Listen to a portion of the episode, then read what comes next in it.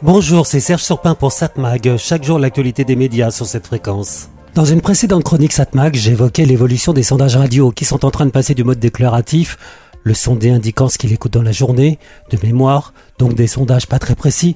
Donc ces sondages sont en train de passer à un mode automatique. Il suffit de porter un boîtier pour savoir ce que l'on a écouté dans la journée. A priori, un mode de sondage plus précis. Et on a remarqué que finalement les Français écoutent plus la radio que ce que l'on pensait, puisqu'en fait on entend plus de programmes sans s'en rendre compte, soit en entendant ce que les autres membres de la famille écoutent, mais aussi hors de la maison, dans les différents lieux publics que l'on peut fréquenter.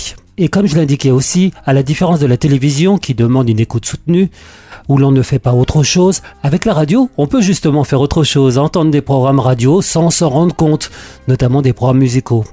Après avoir dit cela, j'aurai une restriction. Certains programmes radio demandent de la concentration, par exemple ce que je suis en train de vous dire. Plus évidemment les programmes parlés.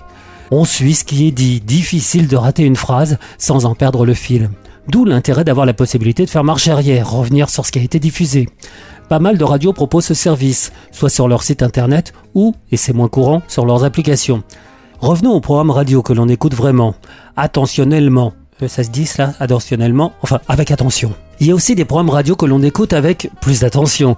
Ce sont ceux que l'on écoute en podcast. On choisit de les écouter sur un sujet précis et en général, on y va jusqu'au bout. En tout cas, c'est ce que disent les sondages. Le contenu proposé par les podcasts séduit et capte les auditeurs. 89% d'entre eux écoutent entre la moitié et l'intégralité du podcast, selon Médiamétrie. Et en tout cas, toujours selon Médiamétrie, chaque mois, 17,6 millions de Français écoutent des podcasts, un chiffre en hausse de 17% sur une année. Autre point notable, intéressant pour les annonceurs, les auditeurs de podcasts sont assez jeunes en moyenne, 44 ans. La génération Z, les 15-27 ans, en sont aussi effrayants. Là encore un bon point alors que l'on dit que les gens qui écoutent la radio vieillissent.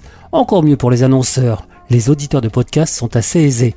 38% d'entre eux sont CSP+, alors que seuls 30% des internautes le sont. À noter encore que les podcasts se partagent en famille, puisque 64% des parents auditeurs font écouter des podcasts à leurs enfants.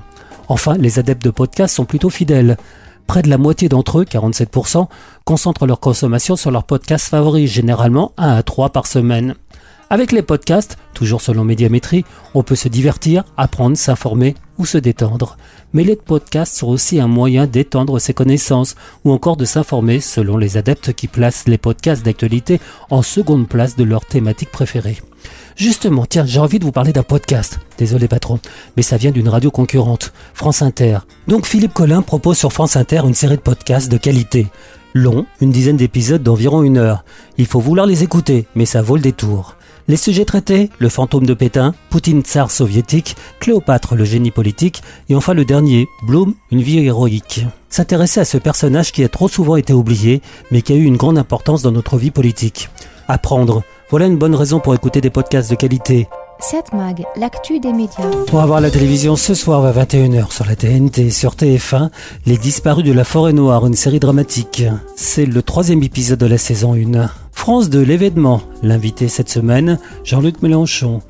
France 3, pour une poignée de dollars. évidemment, le film de Sergio Leone de 1964 avec, évidemment, Clint Eastwood, John Maria Volonté. Faut-il rappeler le thème de ce film? Non. Par contre, on va peut-être le regarder, le revoir.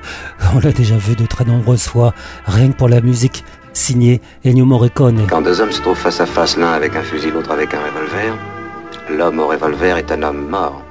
On va pouvoir vérifier ton proverbe. Mais j'aurais tendance à vous conseiller de regarder ce soir sur France 2, c'est un peu tard, mais vous pouvez le regarder en replay, sur la ligne, un magazine d'actualité, États-Unis-Mexique, au pied du mur. On compte plus de 70 murs aujourd'hui dans le monde.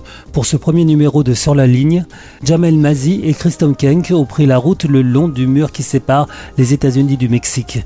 Une longue muraille de 1385 km qui est censée protéger le pays de l'immigration illégale et du trafic de drogue. Malgré ses 8 mètres de haut, il est loin d'être infranchissable. Donc à voir ce soir à 23h sur France 2, le magazine Sur la ligne, États-Unis-Mexique, au pied du mur. 7 Mag, l'actu des médias.